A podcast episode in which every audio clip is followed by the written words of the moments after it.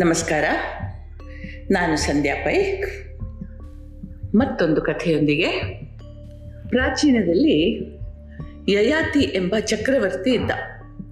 ಇವನು ಎಷ್ಟು ಬಲಶಾಲಿಯಾಗಿದ್ದ ಅಂತಂದರೆ, ಇಡೀ ಭೂಮಂಡಲವನ್ನೇ ಗೆದ್ದು ಸಾಮ್ರಾಟ ಚಕ್ರವರ್ತಿ ಅನ್ನುವ ಬಿರುದನ್ನು ಪಡೆದಿದ್ದ. ಇಡೀ ಭೂಮಂಡಲದ ಸಾಮ್ರಾಟ ಅಂತ ಹೇಳುವಾಗ ಅವನಲ್ಲಿ ಏನಿತ್ತು, ಏನಿಲ್ಲ ಅಂತ ಹೇಳಿ ಕೇಳಬೇಕು ಅಂತಿಲ್ಲ. ಈ ಭೌತಿಕ ಸುಖಕ್ಕೆ ಬೇಕಾದ ಸಮಸ್ತವೂ ಇತ್ತು ಅಂತಂದರೆ ಸಾಕು ಅಂತ ಕಾಣುತ್ತೆ. ನೂರು ಮಂದಿ ರಾಣಿಯರಿದ್ದರು ತುಂಬಿದ ಬೊಕ್ಕಸ ಇತ್ತು, ರಾಜ್ಯದಲ್ಲಿ ಶಾಂತಿ ನೆಲೆಸಿತ್ತು, ಬುದ್ಧಿವಂತ ನಿಸ್ವಾರ್ಥ ಅಧಿಕಾರಿಗಳಿದ್ದರು ಇಷ್ಟೆಲ್ಲದರ ಮೇಲೆ ನೂರ ಒಂದು ಮಂದಿ ಸುಪುತ್ರರಿದ್ದರು. ಹೀಗೆ ಸಮಸ್ತ ಸುಖಭೋಗಗಳನ್ನು ಅನುಭವಿಸುತ್ತಾ ಯಯಾತಿ ಒಂದು ಸಾವಿರ ವರ್ಷ ರಾಜ್ಯಭಾರ ಮಾಡಿದ್ನಂತೆ. ಕ್ರಮೇಣ ವೃದ್ಧಾಪ್ಯ ಕಾಲಿಟ್ಟಿತು ತಲೆ ನೆರೆಯಿತು, ಕಣ್ಣು ಮುಂಜಾಯಿತು, ಹಲ್ಲುಗಳು ಉದುರಿದುವು. ಒಂದು ದಿನ ಯಮನ ದೂತರು ಬಂದು ಹೊಸ್ತಿಲಲ್ಲಿ ನಿಂತು, ನಿನ್ನ ಕಾಲ ಮುಗಿಯಿತು, ಹೊರಡು ಅಂತಂದರು. ಯಯಾತಿಗೆ ಆಘಾತ ಆಯಿತು. ಈಗ ಮಾತ್ರ ಬದುಕಲಿಕ್ಕೆ ಶುರು ಮಾಡಿದ್ದೀನಿ. ಸ್ವಲ್ಪ ಸಮಯ ಕೊಡಿ, ಹೇಗೆ ಬರಲಿ ಇವಾಗ ಅಂಥೇಳಿ ಗೋಗೆರದ್ನಂತೆ. ಆವಾಗ ಅವರಂದರು, ನಮ್ಮದು ಲೆಕ್ಕ ಅಂದರೆ ಲೆಕ್ಕ. ಇಂದು ಇಷ್ಟು ಮಂದಿಯ ಜೀವವನ್ನು ನಾವು ಕೊಂಡೊಯ್ಯಲೇಬೇಕು. ಅದರಲ್ಲಿ ನೀನೊಬ್ಬ, ಆದರೆ ಒಂದು ಉಪಾಯ ಇದೆ. ನಿನ್ನ ಬದಲಿಗೆ ಬೇರೆ ಯಾರಾದರೂ ಬರಲಿಕ್ಕೆ ಒಪ್ಪಿದರೆ ಅವನ ಆಯುಷ್ಯದ ಕಾಲವನ್ನು ನಿನಗೆ ನೀಡಿ, ಅವನನ್ನು ಕರೆದೊಯ್ಯಬಲ್ಲೆವು ಅಂತ ಹೇಳಿದ್ರಂತೆ. ಆವಾಗ ಯಾರು ಕೊಡ್ತಾರೆ? ಯಾರು ಅವರ ಆಯುಷ್ಯವನ್ನು ಒಬ್ಬರಿಗೋಸ್ಕರ ಬದಲು ಮಾಡ್ಲಿಕ್ಕೆ ತಯಾರಿದ್ದಾರೆ? ತನ್ನ ಮಕ್ಕಳನ್ನ ಒಬ್ಬೊಬ್ಬರಾಗಿ ಕರೆದನಂತೆ. ನೋಡಿ, ನನಗೆ ನಿಮ್ಮ ಆಯಸ್ಸು ಕೊಡಿ. ನಾನು ಇನ್ನು ನಿಮ್ಮ ಆಯುಮಾನ ಕಾಲದಲ್ಲಿ ಬದುಕಿ ಮತ್ತೆ ನಿಮಗೆ ಪುನಃ ಆಯಸ್ಸನ್ನು ಕೊಡ್ತೇನೆ. ಏನು ಮಾಡಿದರೂ ಯಾರೂ ಒಪ್ಪಲಿಲ್ಲ. ಕಡೆಗೆ ಯಯಾತಿಗೆ ಭ್ರಮನಿರಸನ ಆಗ್ತಾ ಇದೆ ಅಂತ ಹೇಳೋ ಹೊತ್ತಿಗೆ ಅವನ ಕೊನೆಯ ಮಗ ಪುರು ಬಂದಂತೆ.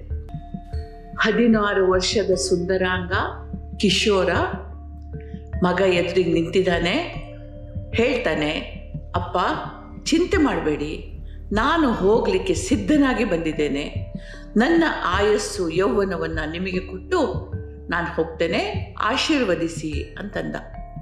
ಇವನ ಮುಖ ನೋಡಿ ಸಾವಿಗೆ ಹೆದರಿಕೆ ಆಯ್ತಂತೆ. ಅವರಂದ್ರಂತೆ, ಅಯ್ಯ, ಇದು ನ್ಯಾಯಸಮ್ಮತವಲ್ಲ. ಮಿಕ್ಕ ತೊಂಬತ್ತು ಮಂದಿ ಹುಡುಗರು ನಿನಗಿಂತ ಹಿರಿಯರು ಬದುಕಿರುವಾಗ ನೀನು ಇನ್ನೂ ಪ್ರಪಂಚ ಕಾಣದ ಕಂದ. ಬೇಡಪ್ಪ, ವಾಪಸ್ ಹೋಗು ಅಂತ ಅಂದಿತಂತೆ ಆವಾಗ ಹುಡುಗ ಪಕ್ಕಪಕ್ಕನೆ ನಕ್ಕಂತೆ.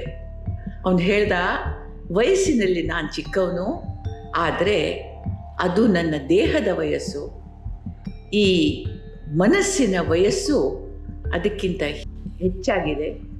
ನನ್ನ ಅಭಿಪ್ರಾಯದಲ್ಲಿ ಎಷ್ಟು ವರ್ಷ ಬದುಕಿದ್ರೂ ತೃಪ್ತಿ ಅಂತ ಆಗುವುದಿಲ್ಲ ಅಗ್ನಿಗೆ ತುಪ್ಪ ಸುರಿದ ಹಾಗೆ ಭೋಗಗಳನ್ನು ಈ ದೇಹಕ್ಕೆ ಉಣಿಸಿದಷ್ಟು ಬಯಕೆಗಳು ಭುಗಿಲೇಳುತ್ತವೆ. ಇಷ್ಟಕ್ಕೂ ಬದುಕು ಅಂದ್ರೇನು ಸಾವು ಅಂದ್ರೇನು ಎರಡೂ ಈ ಜೀವ ಅನುಭವಿಸಬಹುದಾದ ಪರಮೋಚ್ಚ ಅನುಭವಗಳೇ. ಸಾವು ಬದುಕಿನ ಕೊನೆಯಲ್ಲ ಬದುಕು ಸಾವಿನಲ್ಲಿ ಕೊನೆಯಾಗ್ತದೆ ಎಂಬುದು ಅಜ್ಞಾನ. ಇವೆಲ್ಲ ಈ ಜೀವದ ಯಾತ್ರೆಯ ಒಂದೊಂದು ಮಜಲುಗಳು ಮಾತ್ರ. ಈಗ ನನ್ನ ತಂದೆಯನ್ನು ಕೇಳೋಣ. ನೀನು ಮೊದಲನೇ ಸಲ ಬಾ ಅಂತ ಹೊಸ್ತಿಲಲ್ಲಿ ನಿಂತು ಹೇಳಿದ ಕ್ಷಣದಿಂದ ಅವನು ಎಷ್ಟು ಬದುಕಿದ? ನಿನ್ನ ನೆರಳಿನಲ್ಲಿ ಹೆದ್ರಿ ಹೆದ್ರಿ, ಕ್ಷಣ ಕ್ಷಣ ಸಾಯುತ್ತಲೇ ಬದುಕಿದ.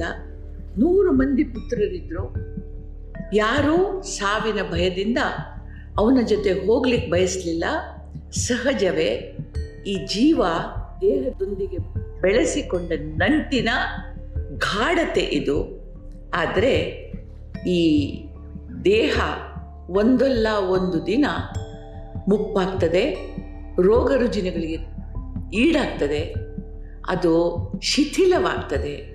ಆದುದರಿಂದ ಈ ಜ್ಞಾನವನ್ನು, ಈ ಅರಿವನ್ನು ನಾವು ಮನಸ್ಸಿನಲ್ಲಿಟ್ಟುಕೊಂಡ್ರೆ ಸಾವಿಗೆ ಭಯ ಪಡಬೇಕು ಅಂತ ಹೇಳಿ ಇಲ್ಲ.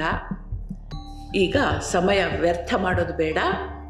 ನನ್ನನ್ನು ಕರ್ಕೊಂಡು ಹೋಗಿ ಅಂತಂದ. ಆವಾಗ ಯಯಾತಿಯ ಕಣ್ಣು ತೆರೆಯಿತು. ಹೌದಲ್ಲ, ಸಾವಿನ ಹೆದರಿಕೆಯಲ್ಲಿ ಬದುಕನ್ನು ನಾನು ಆಸ್ವಾದಿಸಲೇ ಇಲ್ಲ. ಚಕ್ರವರ್ತಿಯಾಗಿಯೂ ಪ್ರಾಣ ಭಿಕ್ಷೆ ಬೇಡಿದೆ. ನೀಡಬೇಕಾದ ಕೈ ಬೇಡಿ. ಆಯಸ್ಸು ಯೌವನಗಳನ್ನು ಪಡೆಯಿತು ತಪ್ಪು ಮಾಡಿದೆ. ಈ ಹುಡುಗನಿಗಿರುವ ಜ್ಞಾನ ಮತ್ತು ಧೈರ್ಯ ನನಗಿಲ್ಲ. ನಾನು ನಿಮ್ಮೊಂದಿಗೆ ಬರ್ತೇನೆ ಅಂತ ಹೇಳಿದ್ನಂತೆ. ಆದರೆ ಇದರ ಇನ್ನೊಂದು ಮುಖ ಹೇಳ್ತದೆ, ಅವನು ಮಗನ ಆಯಸ್ಸನ್ನು ಪಡ್ಕೊಂಡ ಮತ್ತೆ ಸಾವಿರ ವರ್ಷ ಬದುಕಿದ ಸಾವಿರ ವರ್ಷಗಳಲ್ಲೂ ಅವನ ಮನಸ್ಸು ಬದುಕಿನ ಬಗ್ಗೆ ತಪ್ಪಿಸಿತು.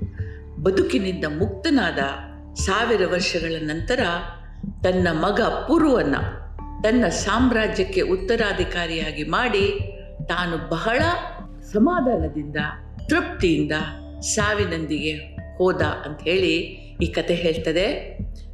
ಯುಗಾದಿ ಬರ್ತದೆ. ಬೇವು ಬೆಲ್ಲ ತರ್ತೇವೆ. ಬೇವನ್ನು ಆಚೆ ತೆಗೆದಿರಿಸಿ ಬೆಲ್ಲ ಮಾತ್ರ ಮೆಲ್ಲುತ್ತೇವೆ ಬದುಕಿನಲ್ಲೂ ಕಹಿ ಬಂದಾಗ ವಿಧಿಯನ್ನು ಬೈತೇವೆ. ನೋವುಗಳು ಬೇಡ ಅಂತಂತೇವೆ. ಸಿಹಿ ಸುಖ ಮಾತ್ರ ಇರಲಿ ಅಂತ ಬಯಸ್ತೇವೆ.